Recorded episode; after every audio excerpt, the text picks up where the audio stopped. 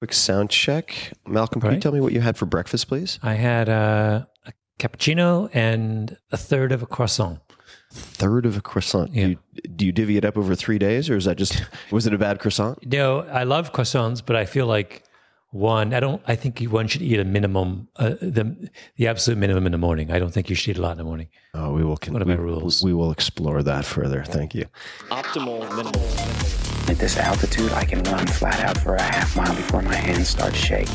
Can I ask you a personal question? Now would seem an appropriate time. What if I did the opposite? I'm a cybernetic organism, living tissue over a metal endoskeleton.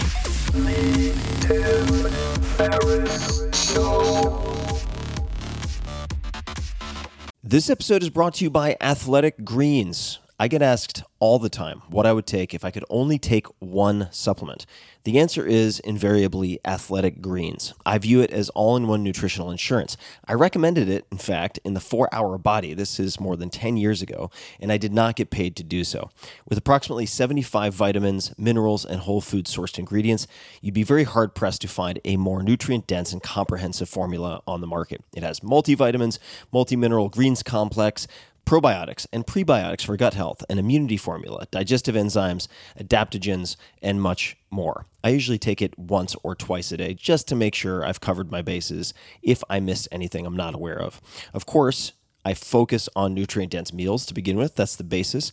But Athletic Greens makes it easy to get a lot of nutrition when whole foods aren't readily available. From travel packets, I always have them in my bag when I'm zipping around. Right now, Athletic Greens is giving my audience a special offer on top of their all in one formula, which is a free vitamin D supplement and five free travel packs with your first subscription purchase. Many of us are deficient in vitamin D. I've found that true for myself, which is usually produced in our bodies from sun exposure. So, adding a vitamin D supplement to your daily routine is a great option for additional immune support. Support your immunity, gut health, and energy by visiting athleticgreens.com slash TFS. You'll receive up to a year's supply of vitamin D and five free travel packs with your subscription. Again, that's athleticgreens.com slash TFS, as in Tim Ferriss Show. athleticgreens.com slash TFS. Man, that sunset is gorgeous. Grill, patio, sunset. Hard to get better than that. Unless you're browsing Carvana's inventory while you soak it all in. Oh, burger time. So sit back, get comfortable. Carvana's got thousands of cars under $20,000 just waiting for you. I could stay here forever. Carvana, where car buying meets comfort, meets convenience. Download the app or visit Carvana.com today. Hello, boys and girls, ladies and squirrels. It is a late night in New York City, and the echo is from within the walls of a fine establishment, otherwise known as a hotel, that I am calling my abode for this evening. Molly is curled up. All the children are snug in their beds with visions of sugar plums. No, that's not why we're here. This is the Tim Ferriss Show, and welcome to another episode where it is my job to deconstruct world class experts and world class performers so that we can borrow their habits, routines, tools, test them ourselves, improve how we perform in our personal and professional lives. And this episode features Malcolm Gladwell. I've wanted to interview Malcolm quite a long time and it finally happened. We had a proper sit down. We've bumped into each other before a few times, but this was the first in depth conversation and we cover a lot. Malcolm Gladwell at Gladwell on Twitter, say hi, is the author of five New York Times bestsellers, mega bestsellers, The Tipping Point, Blink, Outliers, What the Dog Saw, and David and Goliath. He's been named one of the 100 most influential people by Time magazine. He has explored how ideas spread, decision making, the roots of success, the advantages of disadvantages, and in his latest podcast project, Revisionist History, which I highly recommend, Gladwell examines the way the passage of time changes and enlightens our understanding of the world around us. He also revisits certain aspects of history that perhaps we should take another look at. And in this wide ranging, in depth, in person conversation, we cover a ton, including his research and writing process, how he learned to ask good questions, favorite books, routines, habits, tools, how he puts together or pulls together rather seemingly unrelated stories into a cohesive theme and eventually a book. His obsession with running why he eats as little as possible in the mornings and much more. It is highly tactical. There are some hilarious and great stories some very surprising stuff that i am sure you have not heard anywhere else. And uh, that is all i have to say about that. So please say hi to him on twitter at gladwell and i hope you enjoy this conversation as much as I did. Thanks for listening. Malcolm, welcome to the show. Thank you, Tim. I really appreciate you making the time. And I know we've bumped into each other a few times over the years. I remember, I want to say the first time was at a salon that Peter Thiel put together about like religion, ethics, and morality or something like that. Oh, right. It was yeah. ages ago. And Years ago. years ago. And I remember showing up, and uh, Aaron Hoffman, who had co hosted the event, was a friend of mine was like, "Hey, would you mind just like improving and speaking at this event for a few minutes about X, Y, or Z? We haven't decided on the topics yet." And I said, "Sure." And then I showed up and I see Malcolm Gladwell. I see some award-winning, you know, voted favorite teacher of the decade, Harvard professor, and that's when I started drinking really heavily. So I suspect it was a poor performance on my part. In preparation for this, because I've, I've been looking forward to it, I pinged uh, Stephen Dubner, Freakonomics, mutual Yeah. friend. And his response was short. It was fun! Exclamation point. He's a great talker. He likes to talk about writing, running, fast cars, not golf, being Canadian. Sorry, got to run. Something along those lines. And he took off. And I was planning to speak with you about at least one or two of those. And I thought we could start with writing. Okay. What have been the easiest and hardest books for you to write?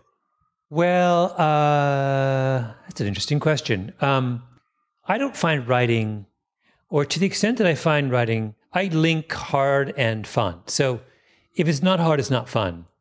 Um, so I never think about writing in terms of hard and easy. I think about it in terms of fun and not fun.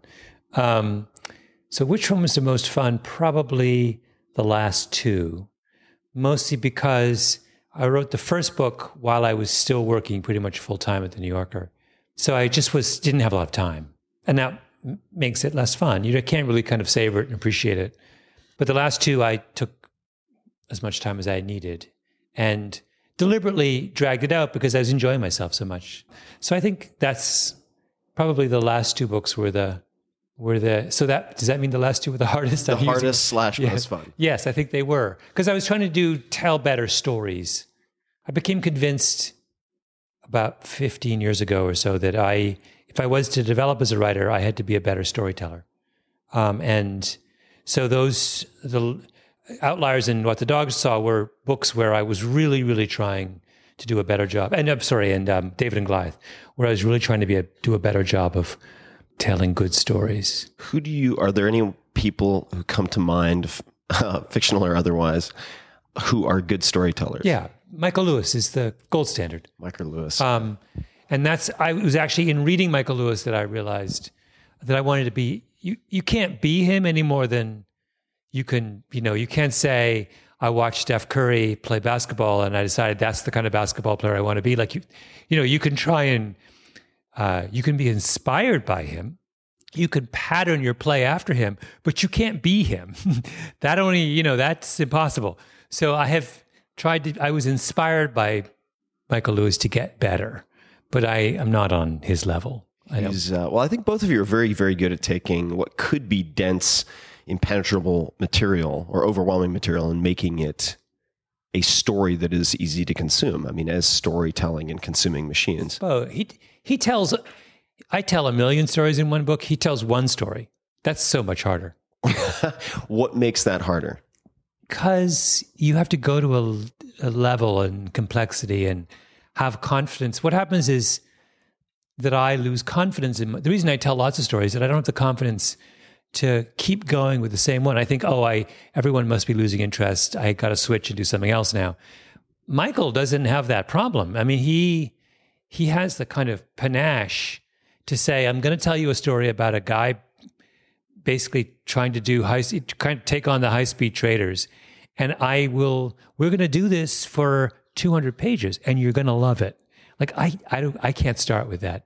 So that's part of the reason I also write my books in, and I'm not in any way comparing myself to you or uh, you have every right to, Tim. I, well, I, I'm a writer who, da- or I'm a teacher who dabbles in writing and sometimes puts stuff down that's intelligible. But the way that I tend to non-linearly write my books and encourage people to consume it in a non-linear way is precisely for that reason, because I worry that if in some cases I can keep something interesting for 15, 20 pages, but I lack the confidence that I can do it for 200 or 300. Yeah, Uh, it takes that, You got to be, you got to be good to pull off that feat, particularly with the sorts of topics that he chooses, which are, you know, esoteric. He wrote, he wrote a, a gripping thriller about credit swaps and derivatives. I mean, that's not easy. Not easy at all. Uh, I mean, then you have sabermetrics, and he's so consistent. The uh, next question I wanted to ask was uh, related to it's a perennial topic, of course, but writer's block and or anything that you might consider something like that. And it's related to the kind of module choose your own adventure like way in which I write myself, which is one way that I can put something on the shelf if I'm having trouble with it and move on to something else. It doesn't have to be sequential. Do you run into writer's block? Uh, if if so, how does that manifest, and what do you what do you do, or do you get stuck? Well, I don't, you know, I worked for 10 years at a newspaper. And if that experience teaches you anything, it's that you can't have writer's block. I mean, you quite literally can't. I mean, the story will be, you'll start the story at 1030 and it's due at 4 or 4.30 or whatever. Back in those days, there was hard deadlines. So you can't have, I mean, it's unthinkable. I mean, you don't have the luxury. and if you went to your bosses and you said, I'm blocked on the story, they would look at you like you were insane. You know, like Take off your beret, Yes, put down your poetry. You have a job it's like, to do. so it's like there's not even an issue. So I mean, I I did used to have these issues, and then I went to the Washington Post, and I, you get cured in a hurry of any pretensions you have about your writing, and you, you just you just keep typing. I mean, it's not there's no kind of alternative, and luckily that I have those habits that I caught that I learned over though that ten years at the Washington Post. Um, I've, stayed with me, and so I, I I I never. And also, you know, writing to me is only writing a book is maybe 20% writing and 80% organization, logistics. So I will think about something. For every hour I spend writing, I spend three hours thinking about writing. So usually when I'm writing, it's, first of all, it's a tiny period. And secondly, it's all worked out already. I mean, I'm just putting down on the page what has already been kind of figured out in my head. Where does where do you now? Is that true also for a shorter piece in say the New Yorker? Yeah, I will have not all of it, but uh, I know what I'm doing before I start, or I know what the pieces are. Could you give an example of uh, any piece or any book where it started and what the process was for you in getting to the point that you're then putting words down on paper? And the reason I ask is that I'm, I am fascinated by structure. I don't think I'm particularly gifted at it, but I did uh, long ago took a class with John McPhee, one of your Oh yeah, colleagues, staff writer at the New Yorker, and his his grasp and approach to structure is just incredible. Uh, at least the way that he visualizes his structure, but he has a very particular process. I can't follow his say day to day schedule, which is basically sitting in front of a blank piece of paper from like eight in the morning to six p.m. Wow. Whether anything's written or not, which would lead me to just want to throw my head through a window. yeah. What uh, can you give us any origin story of uh, any book? Yeah. So, uh, I mean, some are easy. I did a story for the New Yorker last fall about um, a school shooter in Minnesota, and there I that was super easy because I wanted to write about school shootings. I start rooting around on the internet, and I find this criminal complaint and transcript transcript of a uh, interrogation of a kid who was caught basically in the act um, a would-be school shooter caught in the act, and he gives this.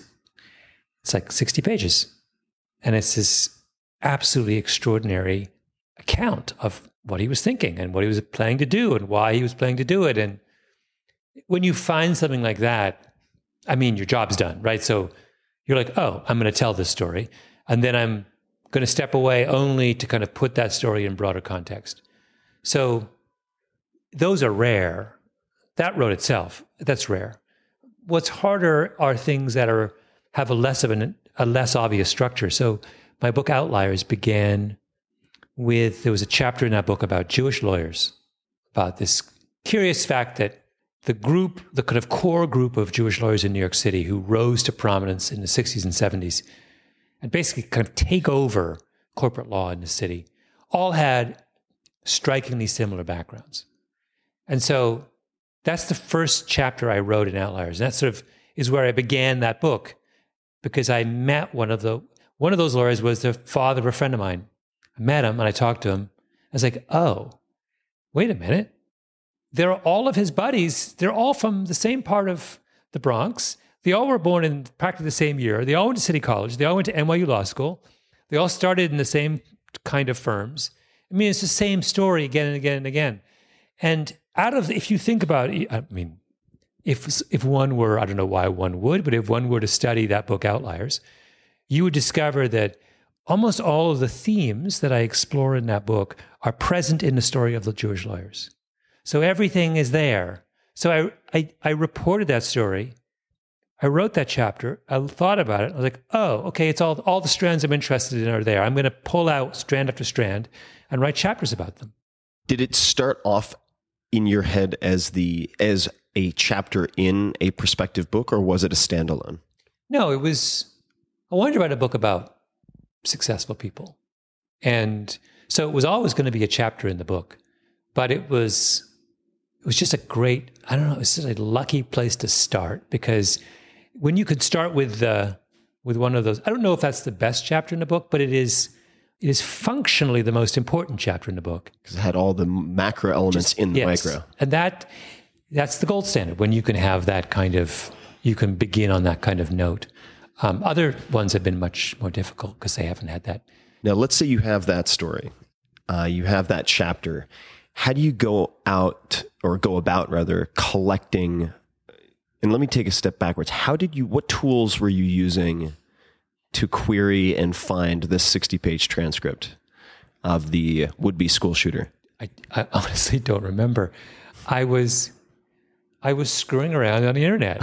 Um, I was interested in school shootings. And I don't even know how. I mean, this was there was zero coverage of this case. It was in the local Minnesota press. That's it.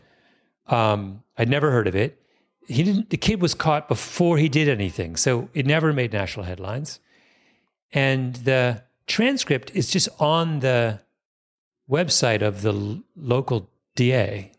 So it's like, and I don't know how I found it. I can't remember. I just found it. I'd be you so know. curious to. I'd be so I would love curious to know, now too. I just it was one of those. But other cases, like in my podcast, for example, one of the episodes I liked the most, two episodes actually, touch on this question. So one is an episode, I think it's the eighth or ninth episode. It's called Generous Orthodoxy, and it's the story of a 98 year old Mennonite pastor in Lancaster, Pennsylvania, who takes on his church. And I come from a very Mennonite area in uh, Ontario. Many of my friends and brothers' friends are Mennonites. My brother's a Mennonite. My parents go to Mennonite. You know, I know that world really well. I go home at Christmas and my everyone's talking about this guy. And when I say everyone, there's only the number of Mennonites in North America is very small. It's a very small, you know, evangelical Protestant sect denomination. But they're talking about this letter this guy wrote. It's got a lot of Facebook likes for them, you know, and he's 98. And so I read the letter, I'm like, oh my goodness, what an extraordinary letter. So I track down the guy, I interview him like a week later, go out to drive out to Lancaster, and then I look at the transcript and I say, well, what's this about? And I realize that what it's about is how to protest. He's a guy who is so wise and uh, it's an extraordinary interview. It's like, again, I did nothing. It's one of those cases where he's just amazing. And I stumbled into this. It's a it's 10 o'clock at night on a cold Saturday night in January. I'm in this little tiny house on the turnpike in Lancaster, Pennsylvania, talking to a 98 year old guy. And it's one of these amazing interviews where it just all it's all there. I don't have to do anything. And he's I'm crying by the end. I mean, it's just insane. So I go home and I look at it and I think, well, I want to make a show, a podcast about this. And what's amazing now is I'm not writing this up in print. I'm using this man's own words, which because he's so insanely moving, powerful, you know, it's just like so much better that I can hear his voice. And so the question is, what does his story need to be finished? Not a lot, right? Just a little bit to put it in context. So there's a, a case where you stumble across something and your role, your only role is not to screw it up, right? Yep. Don't screw it up. Don't bury it. Just put him out there, tell the story, and then just find some other little element that makes it clear what to the listener what it's about. Um, it's, so that's actually it's my favorite revisionist history um, episode for that reason. It's just so pure and simple. When you have, uh, let's say, in the case of the outlier chapters, or, or chapter rather, on the Jewish lawyers, how do you capture your notes and organize your notes on something like that? Oh, What tools do you use? If I mean, I just, uh, I mean, it's going to sound so old school.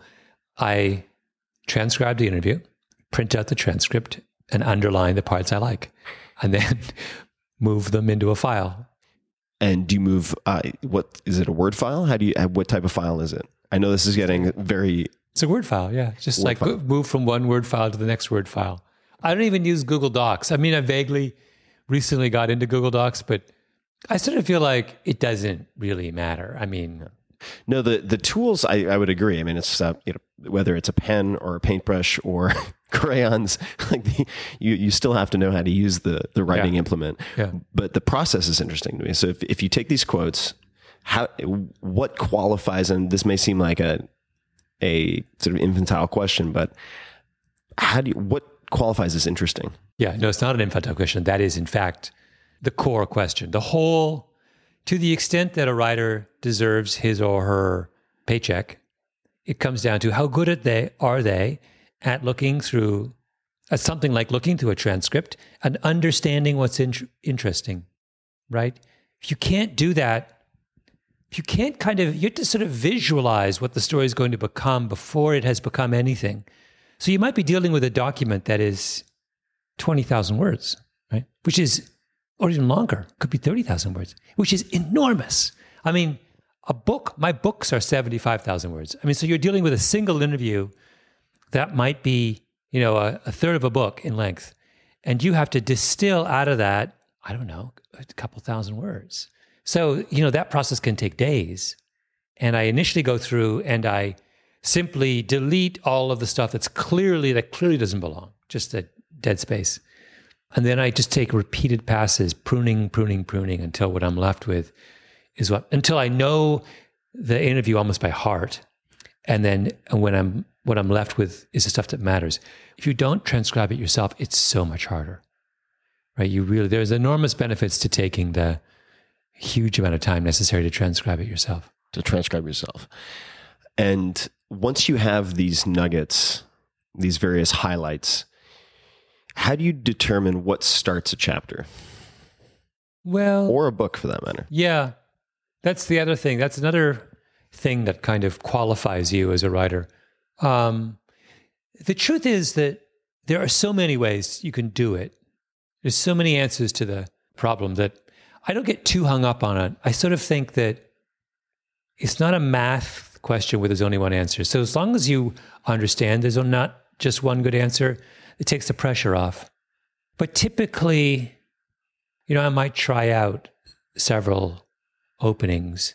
I don't get the, it's it's made easier by the fact that I don't start at the beginning. So once you don't start at the beginning, your life just gets so much simpler. So on that point, so I have a tendency to always try the, and I think this has become a bit of a crutch for me because it seems to work well, but uh, it's become a bit of a, a trope, if that's the right word for me, where I'm always doing in media res, right? So I'm always taking some exciting moment right in the middle of X that then requires explanation. And I get into that later in the piece, but I found myself doing that effectively all the time. Not to turn this into like a, a writer doctor consultation, but do you ever find yourself doing that and you're like, you know what?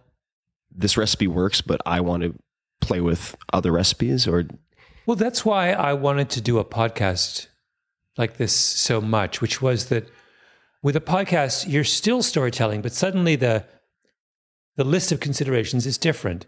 It really matters how good your tape is, how powerful the voices are, how meaningful the interaction you have with the person you're interviewing is. So all those things, do you have archival tape that is incredibly powerful? So, you know, there's a one of the shows is about one of, of my favorites. I have two favorites. This is the other one. It's about giving. Uh, sounds boring when I say that. It's about uh, university philanthropy. And it's a, I contrast two very wealthy men, one who may reach very different conclusions about where they're going to give their money. And one of them men is my hero and one is my villain. And the hero, I'm not going to, I don't want to, to spoil it, but there was a little bit of tape. The hero had just died. And the school that he had given his money to had a memorial service for him. And at the memorial service, a local a cappella group sang a kind of semi cheesy boy band song. And I've forgotten the title of it in memoriam of him, but in such a way that it wasn't cheesy anymore. It was actually really touching. And so you you hear this tape and you hear this boy, these a cappella group singing the song, and your initial thought is, "Oh my god," and then you're like, "Oh, right," and you get it. The emotion hits you. Now, if you're writing about that, it's meaningless, right? All that nuance is lost. In a podcast, suddenly you're like, "Oh wow, that's my beginning," right? No question. That's how. Like, that's the way in, because you, you want that movement from, "Oh, this is cheesy," to, "Oh my god, no." it's incredibly meaningful, right? That's that little thing. So that's what's lovely. It's suddenly I'm after 20 years of doing the pure print thing, I'm shake and br- I have to break out of that and think in a different way about what's powerful. You are a very good public speaker. Um, I, I think you're a tremendous speaker. How do how do you plan your keynotes? Because this is yet a different format. Yeah. Uh, Yeah. Well, if if you think of your most, let's say your most successful, and then perhaps a less successful presentation, yeah, how have they how have they differed? they differ. Well, there's first of all, I the breakthrough for me in speaking came when I realized that it required about 10x more work than I was giving to it. And that was a huge moment. So I had to decide do when I did you realize that? Sorry to interrupt. uh, I would was there a particular incident or No, conversation about- that catalyzed? 10 years ago uh, when I asked myself the question do I want to continue doing this? Because it has its pluses and its minuses. And I realized I only want to continue doing it if I uh, get much better at it and if I change it in a way that it's much more meaningful to me. So then I decided I needed way more material. I have to give very, very different speeches. I can't just give the same one all the time. I have spent a lot more time thinking about who I'm speaking to. And I have to spend a lot more time thinking about my performance and realizing, by the way, that it is a performance, that it's not, I'm not giving a speech, I'm giving a performance. And all of those things, I thought a lot about all of those things. And it took a long time to kind of fully kind of implement them.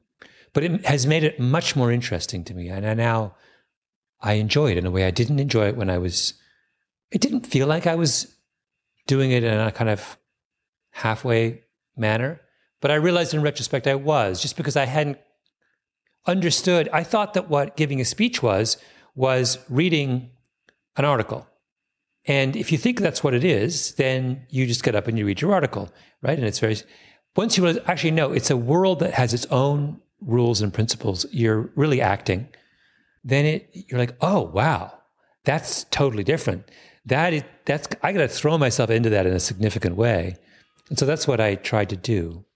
Is there anyone in the world of speaking, alive or dead, who is the Michael Lewis for you?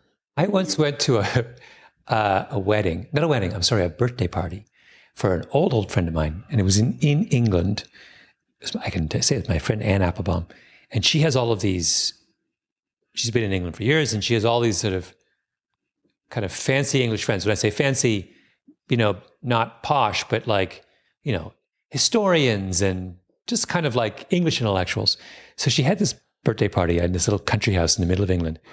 And the the English, of course, a way better at giving speeches than we are. First of all, but secondly, we were talking about the creme de la creme of English speech givers, like serious kind of, uh, you know, Cambridge and Oxford debating society kind of people. So Neil Ferguson, the historian, gave a wedding toast that is uh, uh, uh, birthday toast, which is just the best toast I've ever heard in my life. I mean, it was like so much better than anything I had ever heard. It's like on another level. I was like, oh my God, that's good. and part of what made it genius was he really gave you the impression he was making it up on the spot. Now, he might actually have done that. He may be so good he could do that, but he he got up and you just like that was the the conceit was it I'm just This is off the cuff. I'm just, yeah, this is totally spontaneous. And it was so cleverly done and so hilarious. And the other thing I realized was that he, it was so charming that it, and what was charming about it was the ways in which he was wrong. Like that, the kind of part of the joke was he was going to make this elaborate, hilarious argument about Anne, who was turning 50. And half the stuff that he was going to say was not right. It was like, I mean, th- that was sort of like, Wait, did he start off saying that? Or was no, no, he sort of spun a theory about about the weekend and about her birthday and about her friends. That was like hilarious because it was not accurate. you know, but it was like you, he did it with such panache and kind of, and I was just like, first of all, that would never have occurred to me to like make stuff up in such a dramatic way. But also, I can't do the thing. I can do conversational, I don't think I ever get to the level where people think I'm off the cuff. Like I'm not. It's clear that there's been some effort here, but with him, there's just no. It was just like so. I, ever since I like worship the guy. I mean, I just think, I think he walks on water. What What are the elements of a good performance for you? What are some of the ingredients that make a good performance in your case? The thing that I strive for in speaking is authenticity, which sounds corny, but it's really hard to do when you're giving a prepared talk to a group of people who belong to a world that you don't belong to. So if I'm speaking to a group of IT specialists, I don't know anything about IT, right? Nothing. So I'm an outsider. And yet I'm trying to say something that will engage them and be intelligent and make them think. Um, so in the context of doing something that is artificial, by artificial, I don't mean phony. I mean, in a sense that I am, I have to make an effort to connect with them. It's not, I can't just stand up and talk the way I would talk to my friends, right? These guys belong to a world I don't know or belong to.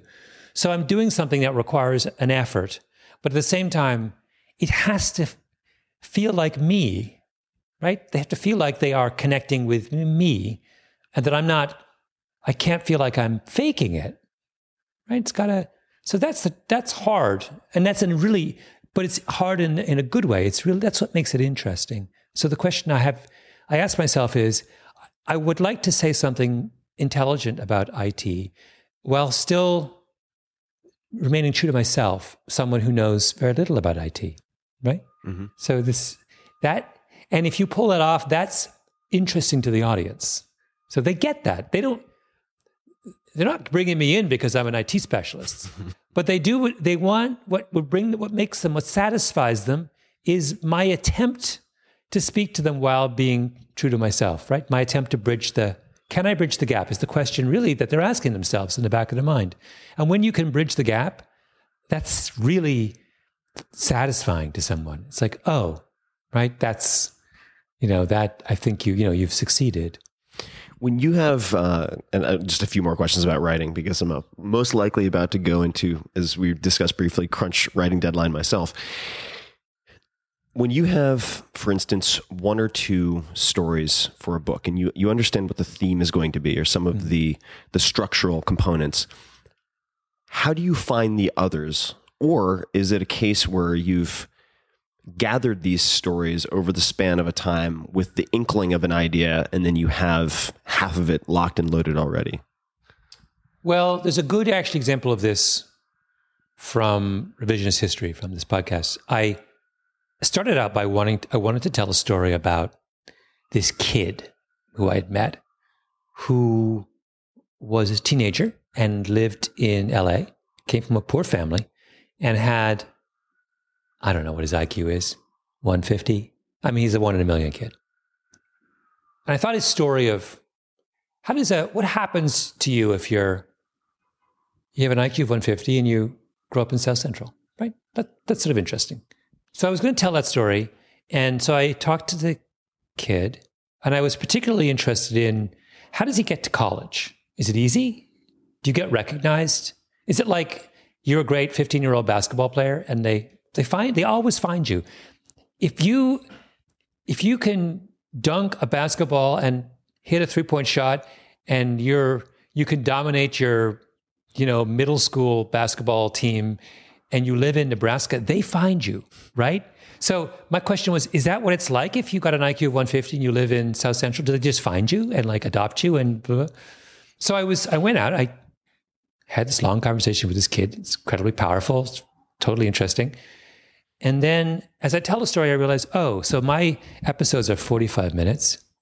And I realized this story is all I need. I mean, I don't, he's, he's the whole thing. I mean, I can do little contact contextual things, but there's no room for anything else here. Not just room logistically or physically. There's no emotional room for anything else. Right? This kid is you're in tears by the end. I mean, he's and what happened to him and his story is crazy. And then there's this other kid we talk about. It's like you can't. So then I said, "Oh, so there's other things I wanted to say." So I'll do. So I'll do another show, also on the same topic of what happens. How good are we at finding, at fulfilling the American dream, the American promise, which is if you work hard and you have some ability, you can make your way up the ladder. That's really what so this part of revisionist history is, revi- is revisiting that promise that we make. How good are we at fulfilling it? So I do a second show, which is all about do colleges actually how do they find these kids? Do they do a good job of finding them? How do they find them? What do they do they spend a lot of time and money on it? Do they and the answer is the colleges do a terrible job of finding them. So the answer is, well, why? So I do the show on why. Why do they do a terrible job? And the answer is a lot of the time they're distracted, but more than that, they're spending their money somewhere else. It takes money to find these kids, not just to find them. If the cost of educating a kid is 50 grand, and you want to bring in a kid from South Central, he doesn't have 50 grand. So you got to pay 50 grand. You got to, you're out 50 grand if you want to bring him to your school. So if you're going to spend 50 grand on him, it's 50 grand you can't spend on something else, right? That starts to get really interesting. All right, so what's the thing you can't spend on? And if you can't spend on that other thing, how do you compete with other colleges that do spend on the other thing, right? So that's what the whole episode's about. So then I do that one and I'm like, I do that one and I'm like, wait a minute, I'm not done. this gets more interesting, right? So if you have to spend, you've got to find the 50 grand, then where do you get the 50 grand? So now we get into philanthropy. That's where I did this whole thing on philanthropy. So that was the third one. So then, so these are all stories that grow out of you mean you find it all starts with one kid? I find the kid. And all of a sudden, I end up with three very different stories, all of which look at the problem of the kid from a different angle. And that's very typical of the way books work for me, which is you start with the nugget and then you just start walking around it.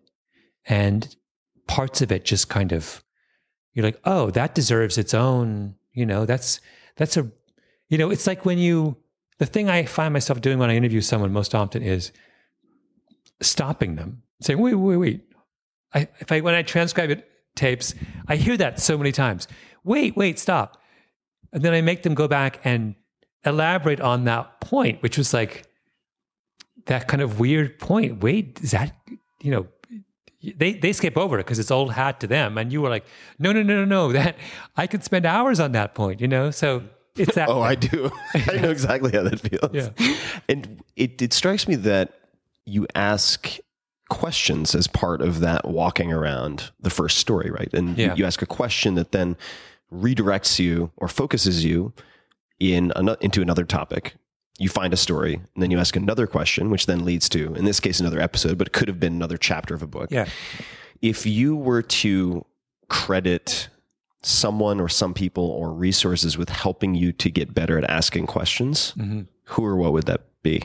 My dad is a great question ask- asker. And my father has this I've spoken about it many times. He has, uh, of his many gifts, one in particular, as a kid, always had the biggest impact on on me, which is my father is has zero intellectual insecurities. So this is the only thing he has in common with Obama. He and Obama are the same way. They, my dad has no. It has never crossed his mind to be concerned that the world thinks he's an idiot. Just doesn't. He's not in that game, right? So, if he doesn't understand something, he just asks you. He doesn't care if he sounds foolish. He will ask the most obvious question, like you know, and it was without any sort of concern about it. And maybe it's because he's my dad's a mathematician, so he has his thing that he knows it's he's really good at. And so he's like, eh, he's home free. I think Right, right. if you have a PhD in math, you're home free. You- You're home free. Well, it's, well, it's something either true or it's false or it's clear or it's not. Yeah. And it's like, you're not, if you look like an idiot because you don't know anything about basketball, who cares? Right. so he, he asks lots and lots and lots of dumb questions. I mean, dumb in the best sense of that word, dumb questions. Wait, like he'll say to someone, I don't understand. Explain that to me. Or he'll, and he'll just keep asking questions until he, he gets it right. And I grew up listening to him do this in every conceivable setting. You know, my father made friends. So my father, here's this guy with his PhD in math. He made friends with all of these farmers who were our neighbors, who were all dropouts This They- was in uh, Canada. in Canada. They were all they all went they basically had maybe seventh grade. And he first of all treated them with like equals. And secondly, was intensely interested in what they knew that he didn't know and would ask them tons and tons of questions about why they did what they did. So that's what I grew up around, right? That and that's what I do. I mean, it's there's no it's straight from my dad. I don't think there's any I just do and I you know when I'm hanging out with my father and someone interesting, we do the same thing. We just start asking questions. It's our sort of thing. Well, it, it strikes me also that the uh, the dumb questions or the obvious questions are precisely the questions oftentimes that we should be asking because half the people in the room, if it's in a group setting, are probably thinking of those questions anyway, but are embarrassed for whatever reason to bring them up. You know, you know, it's a great example of this. I often imagine my dad meeting Bernie Madoff. My father would say, he would look at the returns and he would say, wow, that's really good. Because as a mathematician, he would know that, you know, these steady, whatever it was, 9% a year, year in, year out. He would, that's really, and then he would say, how did you do that? And then Madoff had that, remember that stock explanation that didn't, that was bullshit. And I, my father would just simply continue to ask really, really dumb, obvious questions. And until Madoff would either have had to leave or because he would have tried his patience and been at risk of, but he would never have invested money with him because he would have said, I don't understand a hundred times, right? I don't understand how that works. I don't understand. Like in this kind of dumb, kind of, you know, slow voice, I don't understand, sir. yeah. You know, what is going on? so, so let me ask a, uh, and you feel free to not to not an, uh, answer this if you don't want. But so I I ask a lot of questions. I enjoy asking a lot of questions. It can drive some people crazy. Yeah. Uh, did your mom get the twenty questions about a lot of things, or was the relationship different? Oh, she asks lots of questions too. I, they are neither of them. She's not intellectually insecure either. They're not. Um, it wasn't directed at my mother. It was directed at the outside world. They had a. They have a, uh, an exceedingly harmonious relationship. They don't. Yeah, they don't. They don't do that. That's. It's all. It's reserved for outsiders, really. What to what would you attribute the the harmony? Because there are a lot of uh, non-harmonious, unharmonious relationships in the world. Uh, they're, I mean, they were lucky to be well suited. They're also b- both um, incre- in- incredibly, um, uh, they're very calm people. So there's very, very few, they have very little conflict because it doesn't, they diffuse conflict really well. I think, I think it probably would be a good way of saying it. So They're- can speak rationally instead. yeah, they're not interested in, they know, I've never seen them pick a fight with each other, for example. That doesn't interest them. So I have so many questions that I want to ask you. I'm just going to jump into uh, a, a rather uncohesive list of miscellanea. I'm going to try some new ones this time around. Uh, what is the best or most worthwhile investment you've ever made? Could be money, time, energy, or otherwise, or just a very good investment. It's a really interesting question. all of the investments that the most worthwhile investments are investments about time that have to do with time. And they're all about persevering past the point that I would normally have quit. So I can think, for example, of books where there's no, the payoff didn't come until page a thousand. And yet it was very, getting to that page was incredibly important in some future endeavor. Or when I was describing how I ran across that transcript of that school shooter, which that was about an investment of time where I mean, I was sort of screwing around, not screwing around is the wrong word. I was looking for much longer than I would normally look. I kind of, for reasons I don't really understand, put my impatience aside and and committed a much longer period of time to that hunt. So those are, I would say, those are probably the. It's a very broad category, but those are the best investments. Now, when you said page a thousand, you're, ta- you're talking about reading. Yeah. But I mean, in any kind of, generally speaking, hunting, so many of the really wonderful things that I've uncovered in my life, not just from my writing, but also so personally, have come after elongated um, hunts. So you never find the thing that is moving, moving and powerful in the first five minutes. It just doesn't happen. Right? I remember a friend of mine who I didn't really feel very friendly towards when he said this, uh, said to me when I was uh, 90% done with my second book, 4-Hour Body. And I said, wow, well, you know, pretty close to the finish line, 90% done. He goes, oh, congratulations. You only have 50% left. and So true. I've heard that from a lot of uh, long distance runners also. You know, Yeah. like kind of the race starts at mile 20 or whatever it might be. Yeah. Uh, going back to the sort of investments and these, uh, not postponed, but like delayed gratification wins, like this page a thousand. Uh, can you think of any failures that set you up for later success, or a favorite failure of yours? Yeah, I mean, I mean, it's all kinds. I when I was a kid, I was uh, in this is one of many, but I was a uh, a runner, very serious runner, and I What, what distance? fifteen hundred meters and eight hundred meters, and I The, the puking distances. Yes. uh, and I, I, uh, in my third year of running seriously, lost races I thought I was going to win. I mean, it kind of, what for me at the, that age was a quite, quite a, drama, a traumatic fashion. And I quit running. And it, it was the first, I would regard that as the, the, of that, the first real failure of my life. Something I really wanted to do well at, I didn't.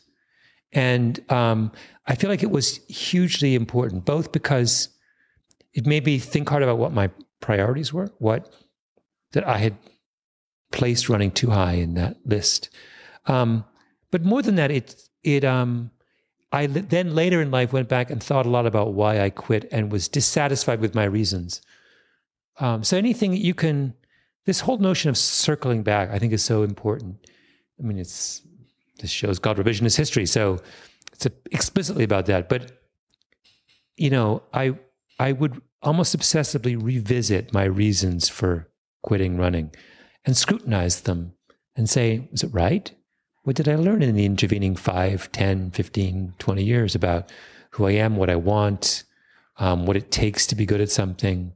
Um, so that was a very valuable, a really valuable experience um, uh, at exactly the right time, because that's the age where, you know, where decisions, um, not decisions matter, but where uh, I think you reflect on things in your adolescence in a way that you don't reflect on things later in your life. What uh, what age was this, or what grade? I was 15. 15. I always thought I was going to go back at some point and be a ninth grade teacher. So right around that like 14 to 16 range. Yeah. It seems like there are a lot of very important forks in the road. Yeah, I think there is. I think you are because so much is everything is plastic at that age, right? So you can mold it whatever way you want. Um, and so it's just a kind of like I think about what a, how confusing and complicated those years are in retrospect. What is, uh, do you have any morning routines? What does the first 60 minutes of your day look like? Could be any day of the week. Let's just say it's a work day. I well, I was just saying earlier, I try. I think one should eat very little in the morning. So So what time do you wake up? you know, eight. Mhm. I have a big thing of tea. What type of tea? Sorry, I'm going to keep. Lapsang Souchong. Oh, that's great stuff. Great stuff. If you like, uh, what is it? I remember a friend who was getting off of, he loved whiskey and he felt like the smell reminded him of some type of peaty alcoholic beverage. So he ended up. Yeah, it has an amazing smell. Um, it's a very controversial tea. And then I might, Okay. I I'm might going to have pull a Malcolm here. Wait, wait, wait. Why is it a controversial tea? it. Some people smell it and they just run in the opposite direction. They think it, it. They're they don't even think it's tea. I mean, I've never seen people have such a kind of. And I, I, there's a there's a little coffee shop where I go often in the morning to have my tea, and they have it. I, I think I'm one of the only people who order it. I think they get it because of me, and it's like I walk in, they're like, you know, make a beeline for it. But it's clear that you know I'm in a distinct minority. It smells. I mean, you can smell it from quite a ways off. I might eat a little bit of oatmeal. That's pretty much all I'll eat in the morning. That's your go one of your go tos. yeah, um, but not a lot. And then I look at three websites. Okay, so we're going to come back to three O's. So not a lot means like a cupful, a couple of half a- spoons. like a a cupful, half a cup, something like that. Just enough that I'm, you know, have a reasonable something in my stomach. Um, and then I will look at three websites. The first one is Let's letsrun.com. The nerdy runners, all serious runners read Let's Run. Then I read Marginal Revolution, Tyler Cowen's column. And then I read ESPN.com just to make sure nothing major happened in the world of sports. And then I start my work. How do you, and uh, what time is that then when you're starting your work? So we're talking, we're now, we're still before 9 Mhm. And then if I have writing to do, I, it's best to do it in the next, in the two hours that follow. So before lunch. Yeah. And what does your routine look like? Is it in those few hours when you start your work? What does that look like? Is there particular music you Sitting listen in a to? coffee shop. Sitting in a coffee shop. I'm, uh, uh, or, you know, some restaurant. I'm not at home. Uh, and I'm or not in an office. And I'm um, uh, working pretty steadily. I'm not really easily distractible. Been around 11.30 or so. I kind of have to do other things. I mean, I, I'm, I don't stop working, but I stop writing. Do you listen to music when you write? Do you just take in the ambient? mu- music on in the i write almost entirely in public places so whatever i don't listen to music myself No headphones. but i like the noise because i i came of age in a newsroom so i need that i mean i you know i learned how to write in the middle of when newsrooms are not noisy now they used to be incredibly loud so that's what i need to kind of get going And then do you, uh, is, is that when the bulk of your writing is done? Is that uh, pre lunch period or do you write in the afternoons? no i rarely write in the afternoon If I find, yeah, journalists seem to be very adaptable, or former journalists. People who've worked Yeah. in newspapers or had those types of daily mm-hmm. deadlines. Yeah, we're faster. And also, remember, writing is not the time consuming part. It's knowing what to write. It's the thinking and the arranging and the interviewing and the researching and the organizing and the, that's what takes time. You know, writing is blissful. I, I wish I could do it more. I mean, it's, it's a break from all of the hassle of, So let's just say end of workday to bed. What do your wind down routines look like? Or well, I'll go running then probably. Yeah. Um, after the end of the afternoon. Uh, and although I'm injured now, but um, uh, that's really the highlight of the day, of the kind of work day. Um, some days I'll go to my train with my track club. Sometimes I'll go for a long run, or I'll go biking, or I'll go do a CrossFit workout or something physical to get What going. is your favorite movement in CrossFit or exercise? And least. Well, I kind of runners, you know, secretly disdain any activity that's not running. So I, or even I know, I, I know enough runners to, you're right. So I don't, I, I don't, I don't even want to think about favorite in that context. It's something I suffer through because it's necessary to ward off injury. And um, when it's over, I'm very happy. Um, but, uh, you know, I'm much happier if I can go and, you know, run eight miles with some friends. Got it. Pre bed, anything in particular? Know, I'll eat dinner, might read in the evening or watch sports or TV. You know, Do you have trouble getting to sleep or do you generally sleep easily? I'm a, I come from a family of, we are champion sleepers. Gladwell's are some of our, we're Some, epic some of the best sleepers out there. They, we are some of the best. It is our, it is our defining characteristic.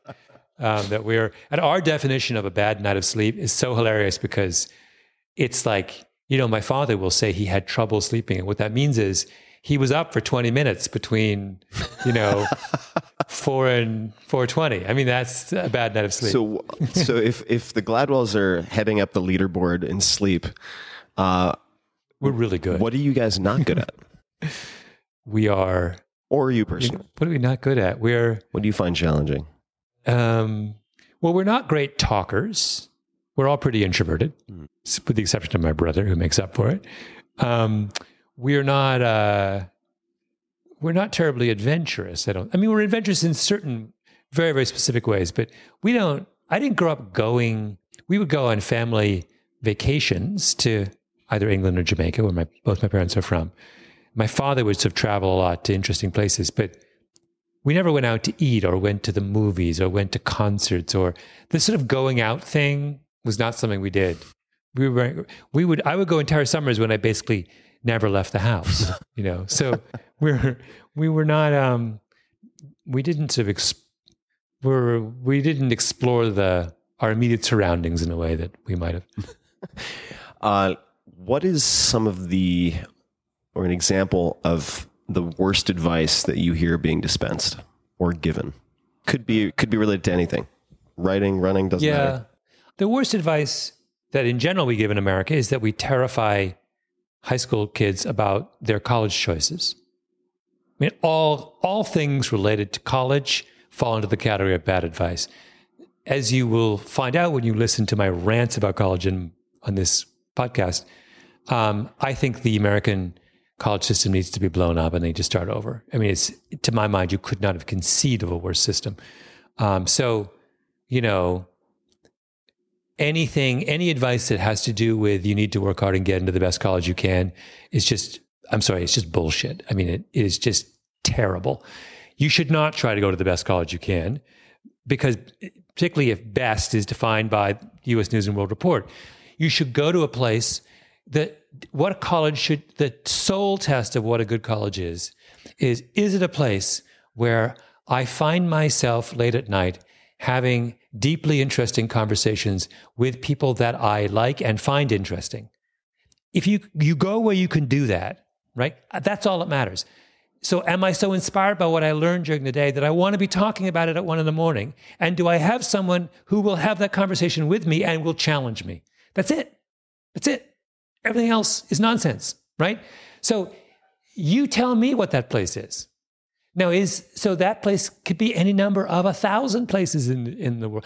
Maybe you maybe even that place is unpredictable. Maybe it is that what matters is not that some schools can provide that experience and some can't. What matters is what happens when I go to that school. Do I create that experience for myself? And I think that experience could be created at almost any institution in the country, right? Yeah. There are interesting kids everywhere. And it's only in our snobbery that we have decided that interestingness is defined by your test scores. This is just such, it's so such an outrageous lie, right? Test scores, sure, they matter in some day, but I'm talking about college now. What makes for a powerful college experience is can I find someone interesting to have an interesting discussion with? And that you can do. You can do that if you're curious and you're interesting. That's it. Oh, you're, by the way, not that you're interesting, you're interested, Interested. right? That's all that matters. Which comes back to the questions, right? Having having the ability Yeah. and To the ask. ammo to ask good questions and follow up questions. By the way, some of the people that you learn most from in those settings are some of the most flawed people, right? People, it's not true that you learn the most from the smartest, most put together people. You've, I, I think about my college experience, it's the people who had a lasting impact on me were deeply, deeply flawed people, and their flaws were what almost drew them to me, drew me to them, and what I kind of fixated on and found fascinating. I had a friend, still one of my very best friends, end up being very, very successful. In college, he was a basket case, complete basket case, to the point where he was he literally said this to me once. I said, "Why do you have a library book that's three months overdue? Your fine is going up every day." He said, "Well, I'm afraid to take it back because I can't afford the fine. He said this to me. this is a guy, and that fascinating, you know, that kind of, and yet simultaneously, he was I actually turned out to be a brilliant student uh, or a brilliant professional. And just the squaring those two sides to his personality, the idea that he was hapless in some really crucial respects, and yet made an incredibly successful place for himself in the world. Figuring that contradiction out took years. And when I did kind of figure it out, it so enhanced my understanding of people and the world and just of understanding the ways in which he compensated for his haplessness brilliantly. Right. And also realizing that it doesn't, if you're hapless in that kind of logistical sense, common sense sense, he has no common sense. it if you can if you're if you're thoughtful about it it won't matter one iota What flaws or weaknesses do you have that have turned out to be strengths in some capacity? this is like a job interview question isn't it I, I was going to offer you a position at Tim Ferriss Enterprises, but I think you're too busy. um, well probably uh god uh my uh It's only a job interview if you say, sometimes I just work too hard. exactly well in in in in dealing with my own impatience and my sloppiness uh, into f- attending to those flaws uh, i think i have done that's been a really crucial thing in in helping me achieve what i've achieved so it's just Could you elaborate on that? yeah i mean i'm sloppy How are you? In, in what in what sense? you know i don't Sloppy, I'm in a like hurry. like clothes all over the floor. Or no, sloppy? no, no. Sloppy about. I'm in a hurry. Uh, I, you know, I don't always double check something I know, or I, I'll interview someone for 45 minutes when I should interview them for two hours, or, you know, I'm just kind of like, I'm a good enough person. I'm not a perfectionist. It's like, fine, it's fine. Let's do. And so I've become so aware of that now that I've compensated and I have taught myself to be a lot more of a perfectionist, or I've forced myself to keep asking questions much longer than I would have. When I said earlier that it was these investments of time that have been so, that's what I'm talking about, that I've forced myself to invest more time in a lot of activities, knowing that um, if I did it my normal way, I'd be out the door. Yeah. Right. You know, I'd be thinking about what I want for dinner as opposed to, so that's sort of a, a very, uh, it's why I, by, by the way, I so object to, so when you, when you observe or measure someone's natural inclinations, you haven't got a picture of them because you don't know what they do with those natural inclinations. Right. So it turns out that one of the most important things about me is uh, how obsessed I am with those two flaws of mine. Right. So identifying those as my natural inclinations tells you exactly the opposite about me. because you're compensating Because by I- developing the opposite. I am massively compensating for them all day long, right? It's, I'm obsessed with compensating for them. Have you received a lot of bad advice along the way as to what you might do professionally, or has that not been the case? No, I mean, I don't, I'm not an advice seeker about those kinds of things, nor much of an advice giver. So I haven't really gotten a lot of, and also my position is you can't know. I've kind of stumbled into most of the things I've been doing. Um, I much prefer simply to be open to opportunity than to plan my path. I think that's a better, for me anyway. I don't know. I mean, people are different. So some people need to plan, but I'm not a, I don't think ahead uh, really um, at all. You know the, your your comment about uh, the compensation uh, and just that that last mile, so to speak, with the interviews and so on reminds me of Laird Hamilton, the surfer, and the advice he gave. He was trying to teach me. He had a lot of patience. How to surf at one point a few years ago, and he said, "When you think you've caught a wave, paddle again." He's like, because if you don't, it's like that last paddle, and you think you're there, Yeah. you're just not going to catch the wave. Yeah. Uh, when you think of the word successful, who is the first person who comes to mind, and why? Well, you know, I'm so deeply obsessed with running these days that I immediately think of runners. That's fine. There's an American runner, Galen Rupp, who's maybe our silver medalist in the London Games in the uh, 10,000. And I really adm- admire him for many reasons. He's first of all, a very, uh, he's a system runner. That's to say, he was sort of um, identified in high school as being someone of promise. He's been with the same coach ever since. And he had a very thoughtful training path and career path. What was his name again? Galen Rupp. And he's a very, also a very beautiful runner. Both those things matter to me. What makes a beautiful runner? Is it is, if you looked him up on the internet Yeah. and you looked at the way he moved, you would say he's like a ballet dancer. He just has grace. You know, there are ugly runners and there are beautiful runners. He's a beautiful runner. Those two things in combination, the idea that he, on an aesthetic level, is a deeply pleasing. So he he does the thing that he wants to do, not just successfully by the standard metric. He runs very quickly. He wins races, but also by an, a purely irrelevant aesthetic metric. He's he he creates beauty as he's doing it. Right? That matters to me, and it matters to me that he's so thoughtful, purposeful in his to use that overused phrase in his preparation. You know that it's not happenstance or that he sort of thought about what does it mean from for me, Galen Rupp, to be to bring out the best in myself. And you know, running is tricky because you running is all about restraint, even especially at the elite level. You can't be obsessive or a perfectionist and succeed as a runner. You'll get injured.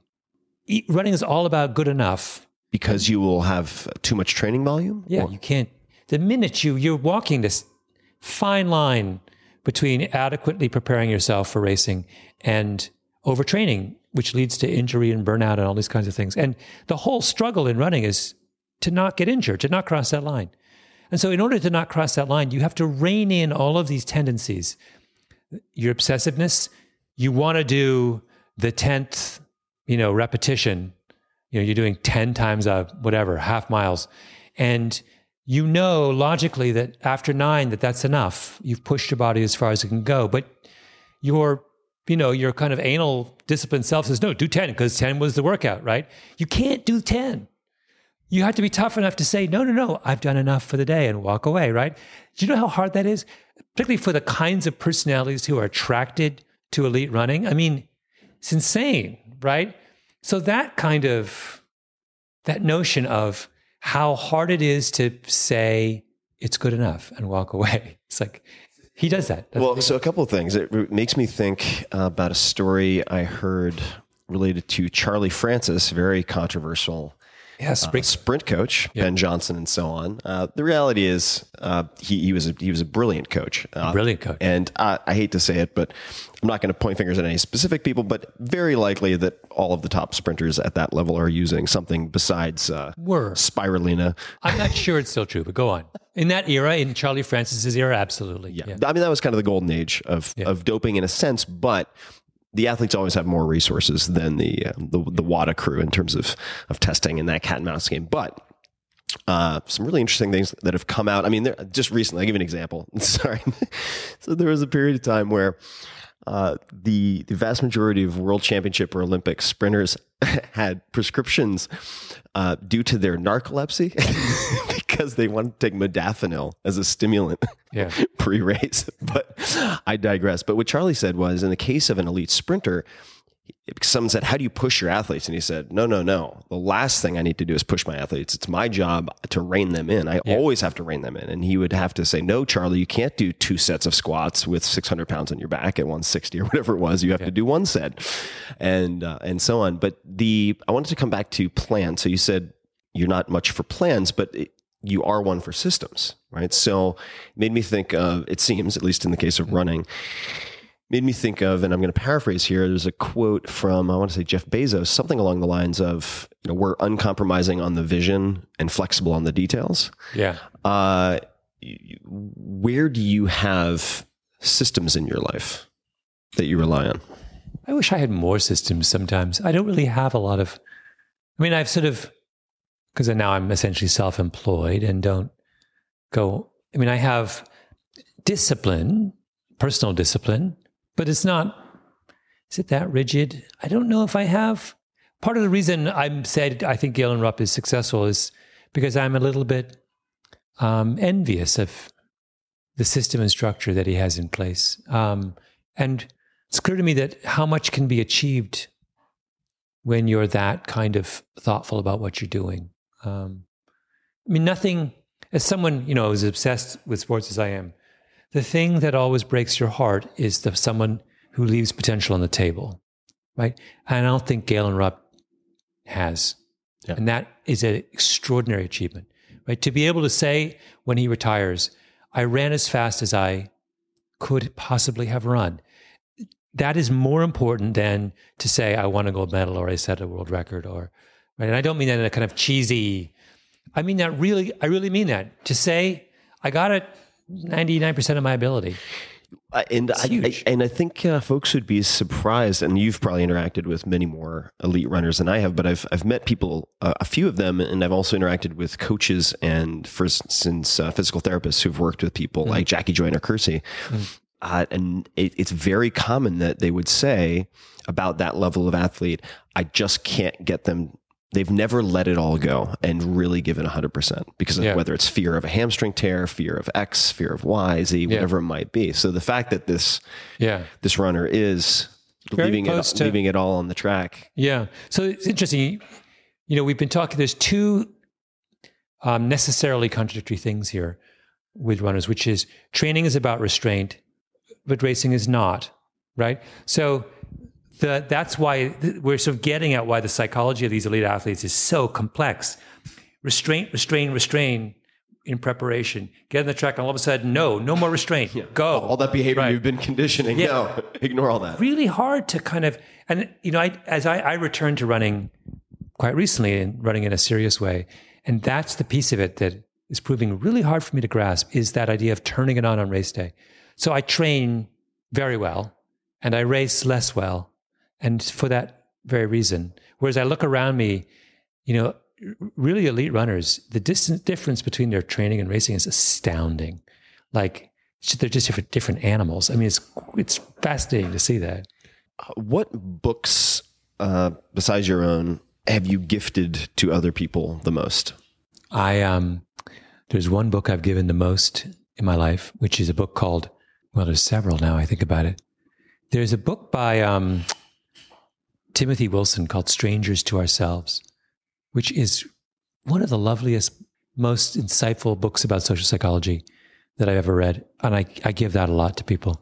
And uh, I give every time I meet, and weirdly, I'm always meeting um, people who work in retail, particularly like I always send them, particularly if they're Jewish, I send them a book called The Merchant Princes, The Merchant Princess. which is it's a book about the great Jewish retail families of America. So in the 19th century, all these people come over from Europe who have have experience in the garment trade or retailing, and all of the not all of them, but an extraordinary number of the early 20th century, late 19th century department stores that pop up around America are founded by Jewish immigrants from Europe, right?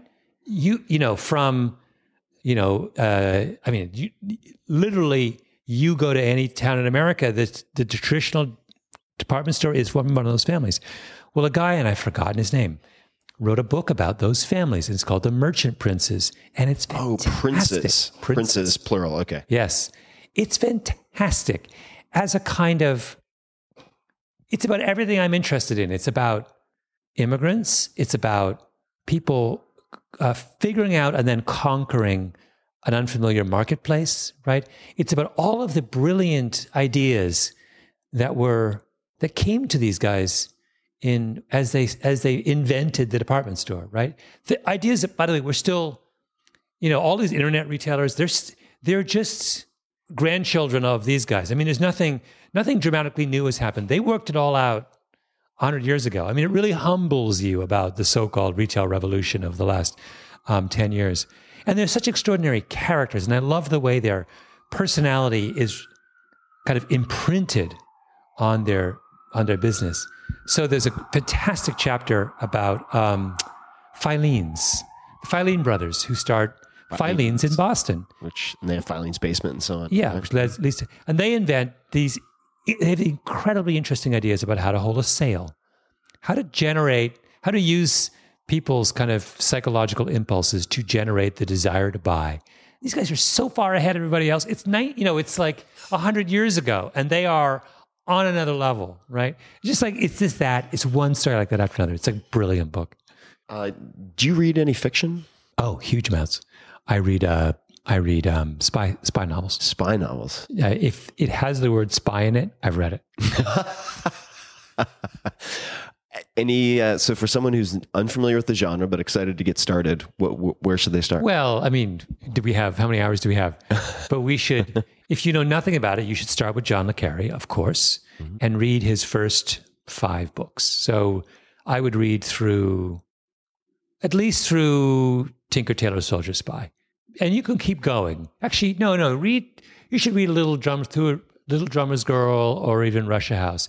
I like his later stuff less so, but it's still fantastic. Um, but you must read Spy Came In From the Cold. I mean, that's just kind of like gold standard. I give in. Yeah. Um, and then, uh, I mean, I read all the Lee Child books. They're not spy thrillers per se, but they're thrillers. Um, those are fantastic. Um, I mean, I, I have hundreds. I have literally hundreds of Spy novel. spy novels in my in my house. Uh, what one hundred dollar or less purchase? I mean, this is ballpark, right? Meaning just not a Bugatti or something. Yeah. Uh, that has most positively impacted your life that comes to mind. probably a piece of music. I think it was probably an album by Brian Eno um, called Another Green World, which is one of his earlier, early 70s, I think. It's ambient music, but not not the kind of really weird ambient music. There's an adage that says the music you discover when you are 18, I think it's 18 is the magic year, is the music that stays with you for the rest of your life. Well, I discovered that when I was 18. And I I sing the songs on that album in my head all the time. And um, I worship Brian Eno. Um, Uh, he, he's a fascinating guy. It's- have, you, have you interviewed him? I I haven't. I would enjoy it though. I have. Oh my God, I, he's- I have a collection of cards that he also put out called Oblique Strategies. Yes, yes, I know of all about those. Yeah, yeah. And I have it right on t- on top of. There's another one called the Whack Pack, which is like a series of odd questions just intended to help you. He's genius. He's also uh, the most articulate person I've ever met. wow. You, he's I, I should I should try to get uh, Mr. Eno on the podcast. you should, oh, you should, because just to listen to him talk, it's distracting how perfectly he talks. so you're, He's one of those. you just want to listen because it's perfectly done paragraphs and It's ready for like- publication. It's just yeah, you just I mean it's I can't explain the experience. It's just kind of awe-inspiring. Sounds like um, I've had that experience when watching Neil Gaiman speak or listening to him speak and Oh, also yeah. perform. Just Yeah. incredible. Uh, what is something you believe that other people think is crazy? Or something that a lot of people believe that you think is crazy, aside from Yeah. the college piece. Either, either one, but I'm most interested in things that you believe that other people would I know, think raise I, an eyebrow I think to. I believe in ghosts. I like this. All right. Tell me more. I just do. I don't understand. My aunt, who lives in Jamaica, used to live in this house called Hilton Hill, um, which was said to be haunted. There was a particular room that was said to be haunted. And so I slept in a room. I was a kid, like 13, 14. It was haunted. There's a ghost in there. We played the guitar in the middle of the night. I don't know. And I, at that age, I was like, in Jamaica, everyone believes in ghosts. Not everyone, but it's a kind, you know, you people believe in ghosts. So do I think the house is haunted? I actually do think it's haunted. And I also don't understand if you believe in God, as I do, it's not that hard to believe in ghosts. I mean, so I believe Right. in the existence of things outside my own direct physical experience. Mm-hmm. Right? So and also I don't believe like why that why that's controversial. Like why people think that you can only believe in things that you have we have conventional explanations for and that you can see and touch. Well, that strikes me as being why would you limit yourself like that? I mean, I'm not crazy. I don't believe in UFOs, although I don't rule them out. I mean, I don't I'm not a kind of spiritualist, but it, in a kind of purely rational way, I believe there's stuff out there that can't be properly explained. Why? Because why would we have explanations for everything? Or not yet, right? I mean, there not yet. are, it's just, just because There's a ways to go. there are phenomena that we can't currently explain or examine using the scientific method, right? Which is mm.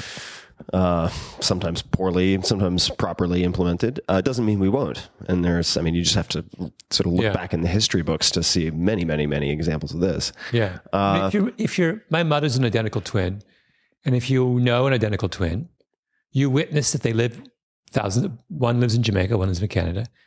You know, and they do that thing that twins do, which is they call each other and say, "I was so worried about you," and then the other one will say, "I just had some kind of accident," or one will say, "I woke up in the middle of the night with a terrible pain in my stomach," and my mother's like, "That's because I just had an operation for to get you know."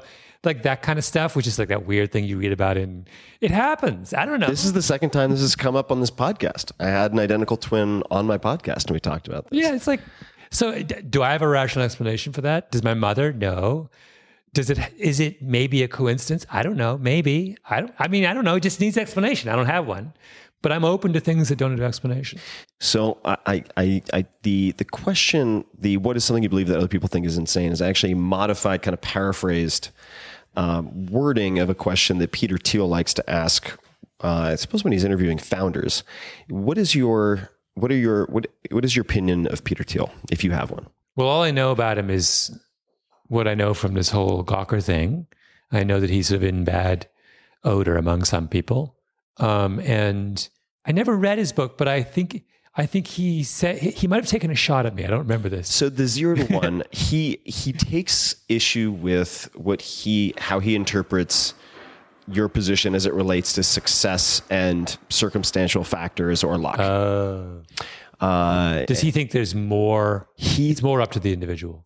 That would be his position. Oh, I see. That's a reasonable position. I mean, the the irony, in part, and one of my fans pointed this out, is that he talks in the very beginning of the book how uh, failing to get a sort of by a string of events outside of his control, failing to get a clerkship led to all these other things that wouldn't have happened had he received the clerkship. But Yeah. uh, There we go. are there any? Uh, I'm going to word this broadly: innovators, Uh-huh. and that's sort of jumping. I live in Silicon Valley, uh, so a, a- a lot of real innovators, and even more people who like to fashion themselves innovators. Uh, are there any people? Do you think are engaged in very interesting innovation at the moment? Oh wow. Uh, I mean, so many. Obviously, so many people, and most of the people doing the interesting stuff we wouldn't even know about, would we? I mean, they wouldn't have told us. Don't, so have, don't have publicists. um, yeah, they're. I don't know if I have a good answer to that. I mean, I'm sort of continually. We could also take a retrospective. I mean, because like everything that was old is once new again, right? Yeah, In terms yeah. of the retail. So are there other examples of innovators that have had a um, that that you've become fascinated by? For instance, I interviewed Marc Andreessen recently, an incredible tech icon, fascinating guy, and he looks to people like Walt Disney and Edison Yeah. to apply lessons that they learned and habits they developed, rules they developed for themselves to Yeah. I guess I would say my New Yorker colleague Atul Gawande has done all this work um, with checklists. So yeah, such great stuff. fantastic stuff. And I, I really admire him because it's deeply unpopular work within his own profession, but it's work that has, I mean, extraordinary potential for saving lives. And particularly, it's one of those things that ultimately I think has far more usefulness in the developing world than the developed world. I mean, the line infection example in the Checklist Manifesto is just Yeah, it's just kinda- staggering. I mean, the Yeah. uh, But you, he took an extraordinary risk uh, to his own reputation in domestically in America in the medical profession by doing that. People, doctors do not like checklists, and they think of him as simplifying, dumbing down. Well, they have all these kind of epithets they use against him unfairly, I think, because he's not saying all medicine can be reduced to a checklist. He's saying let's find the parts that can be and do it that way, right? So um, I admire the idea, but almost more, I, I admire the kind of guts that made the idea possible. I have so there are a number of books, about twenty or thirty, that I have in my living room because I spend a lot of time there writing. Oftentimes, although I do like to get out to a third location of some sense, uh, I, will go stir crazy. But I have uh, uh, it's about ten books that are face out to remind me of certain things or to elicit certain emotions, and the Checklist Manifesto is one of them. Oh yeah, I'd be pleased to hear that. the other thing, by the way, tons and tons of people write interesting things. Atul then went and put his ideas into action on a grand scale throughout the world. I mean, taught follow through.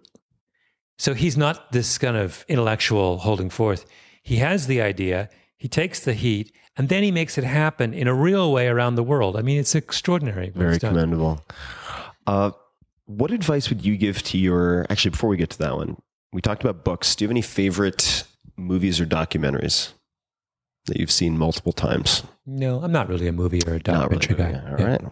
Well, then that's an easy, easy pass to the advice you would give your 30 year old self I would have left North America. Leave North America. to Get out of there. Get out. Why?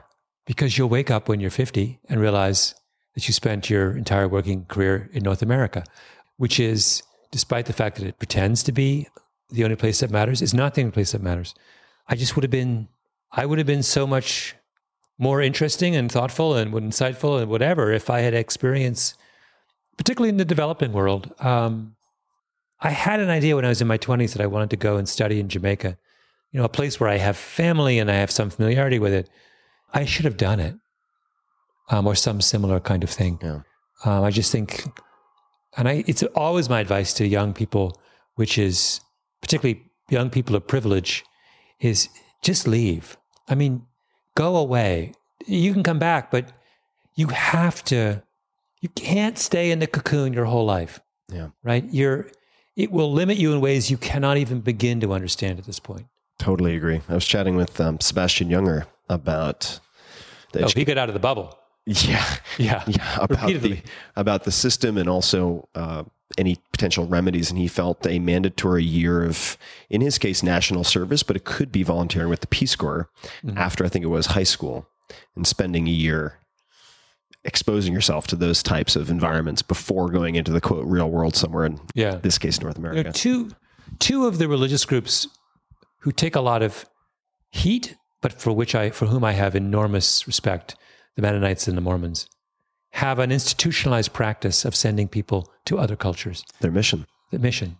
Um, and that's I just you know the people who go on those missions come back transformed, not just spiritually, but you know they have seen the side of the and, then- and, and by the way, they're not going as American college students do when they do the year abroad to Florence. Florence does not going to Florence does not expand your horizons. Don't do a year abroad in Paris. Like this is that notion that oh I you know my school I'm going to break out of the box and go and spend the you know 6 months in this in the 7th arrondissement, you know. That bullshit. Go somewhere real, right? That's the that's what the that's the upside of that kind of experience. uh, when when when people have uh, the means, I mean, I, I spent a year in Japan as an exchange student at 15. It's my first real time outside of the United States, Yeah. and completely rocked my world. it's just called everything into question. And I Yeah. so when when people have the chance, they're like, well, I'm thinking about going here, here, here, and if Japan's on the list, I go. I, I always respond with go to Japan because it will make no sense. You won't be able to read anything. And the English that you do read won't make any sense. People do not speak English well and uh, you should just walk until you get lost and then try to find your way back because it's safe you won't get hurt and uh, Amazing. I went there for the first time 2 months ago. oh really Blew my mind. I mean, it's like, oh my God, it's so interesting. oh any uh, any favorite moments or frames that I was there so briefly. I had to come back sadly because I was working on this podcast, but uh, I was there for like four days. I just walked around. oh yeah it's I mean, I did what I had to do, and then I just like went for. it's it's And like I went for this. I remember once I was at, I was walking down some perfectly ordinary random residential street. I see a little. I was thirsty. I see a little sign, tiny sign called coffee. So I look. Is there a coffee shop? Can't find it. Search. Finally, have to go down some stairs, through doors, up some stairs to another door, and there's like a room, and there's like a woman, young woman behind a counter, and she makes a cup of coffee that is so far and away the greatest cup of coffee I've ever had. Like nothing else is even close, right? And then I tried to tip her as one would, and she got offended, like practically, you know, threw the money back. It was just like this kind of an impossible to find in the middle of nowhere coffee shop that just kills any other. But that's that's Japan, yeah it's like walking through a fever dream i mean uh, japan is oh it's so much fun um, so the podcast how did you decide uh, no doubt you ha- have had people propose that you do a podcast before. Yeah. Um, I mean, I still I still think we're at the very early stages of adoption. People, I, Mm-hmm. I think something like fifteen or seventeen percent of the people in the U.S. have listened to podcasts. It's a very relatively Early um, days. mi- yeah, early Yeah. days minority group at this point. Why, why, why now? I mean, what did you, what, to, what led to the decision? Well, my friend Jacob, uh, who runs the Slate Group, an old old friend of mine, um, has they have Panoply is theirs, big podcasting company. And he just said, "Do you want to do a podcast?" I said, "No." He said, "Come on, do a podcast." So I said, "All right." It was literally that. um, and then I sort of got really into it and realized how fun it was, uh, and for all the reasons I talked about earlier, just how it's a different way to tell a story. What about it has been the most fun for you? I mean, maybe we covered it already. I mean, it is certainly. Well, it's a group. One is that I've never done a group experience, group thing before. So creating in a group was super novel. I mean, I just, I don't even go to meetings, Tim. I, there are no meetings in my life. And suddenly I went to meetings and I didn't realize everyone hates meetings, but I was like, whoa, This is this is, this is exciting. um, so everything was just kind of like a, and then the idea of just the, the ability to generate emotion in a way you can't do on the page is was just more than a revelation. It was a kind of, I mean, I was entranced by that possibility. it's transformative. I mean, for me, this podcast started as a um, a lark, something to do in between extremely exhausting book projects. And when people, if if if any fans come up to me now when I'm on the street, at least nine times out of ten, probably even a higher percentage, talk about the podcast and not the books. And hopefully that's not because my books are terrible. That could that could mean that, relatively speaking, um, that is the case. But I, I think the emotional bond, the emotional response you're able to create, and the emotional bond that is forged through the audio medium is just Yeah. it's it's. I have to imagine it's it's some it's reflective of some hardwiring that we have as Yeah. Story- it's- storytelling machines. It's kind of an amazingly powerful thing.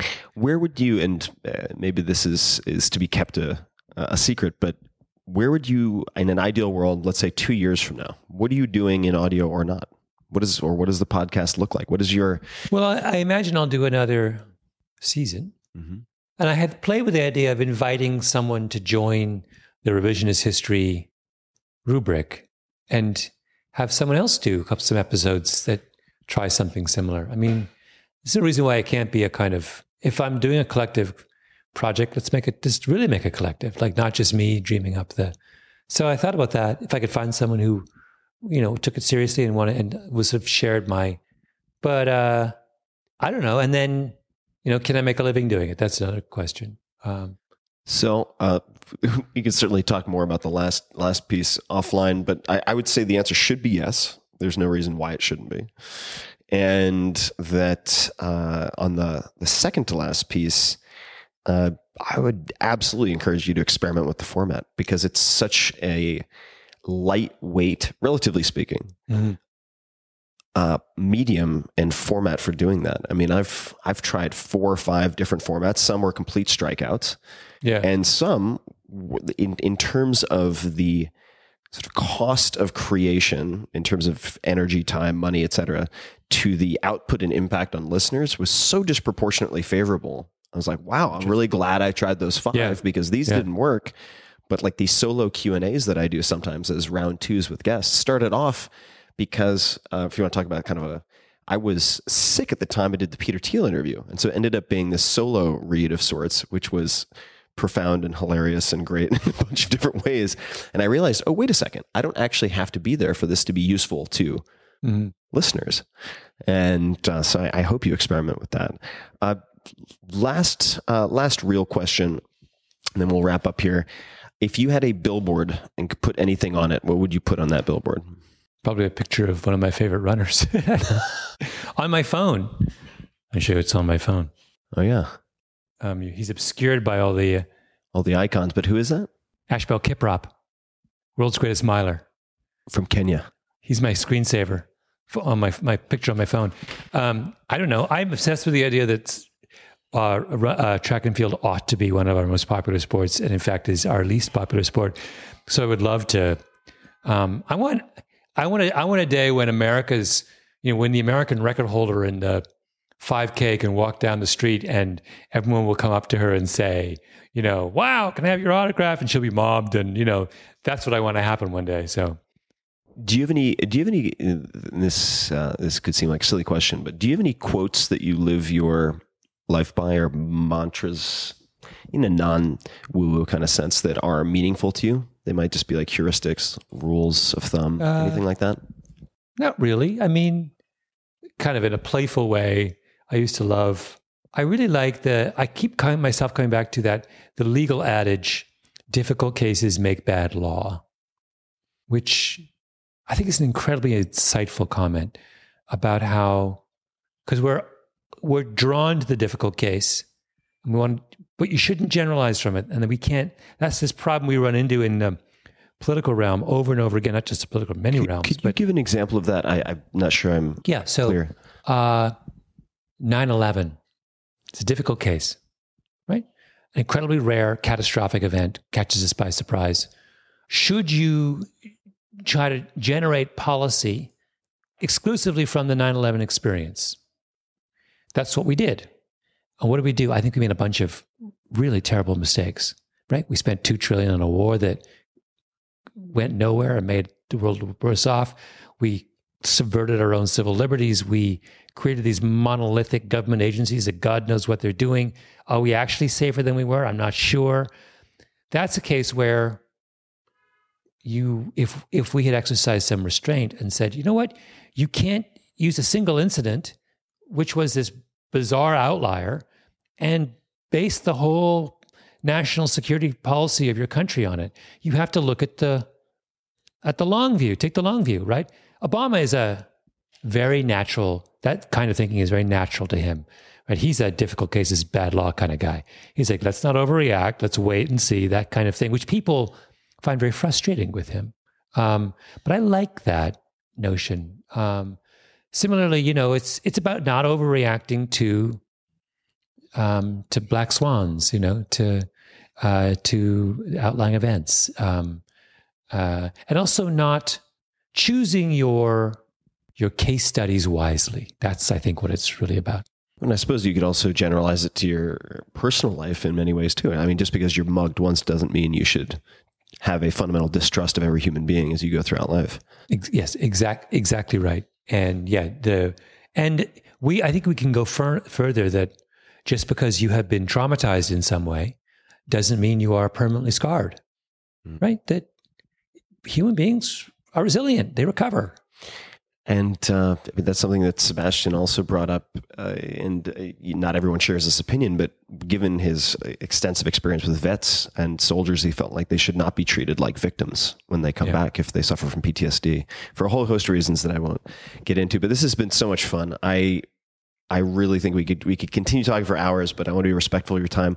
Malcolm, where can people find the podcast? Where can they find you on social media or elsewhere? Where would you like them to to check things out? Podcast is revisionisthistory.com, but anywhere there are podcasts, you can find revisionist history. And uh, my Twitter handle is just at Gladwell. I'm the only Gladwell out there. So, and I, but I, I tweet, I'm an indifferent tweeter, but I, I get into little moments when I, when I go off.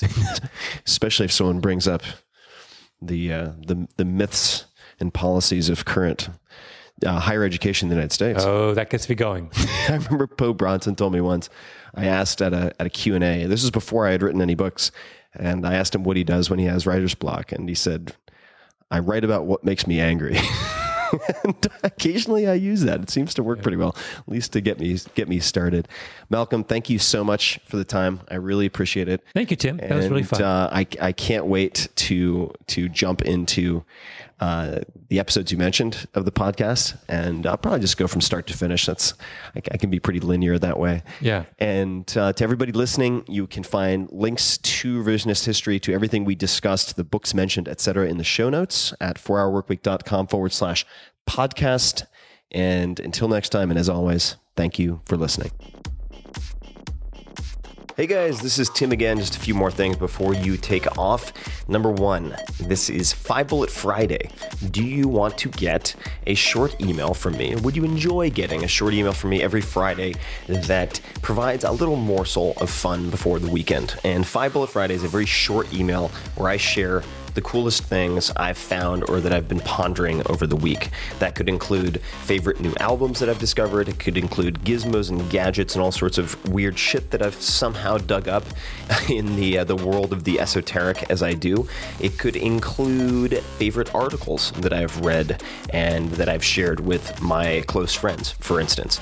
And it's very short. It's just a little tiny bite of goodness before you head off for the weekend. So if you want to receive that, check it out. Just go to 4hourworkweek.com. That's 4hourworkweek.com, all spelled out, and just drop in your email, and you will get the very next one.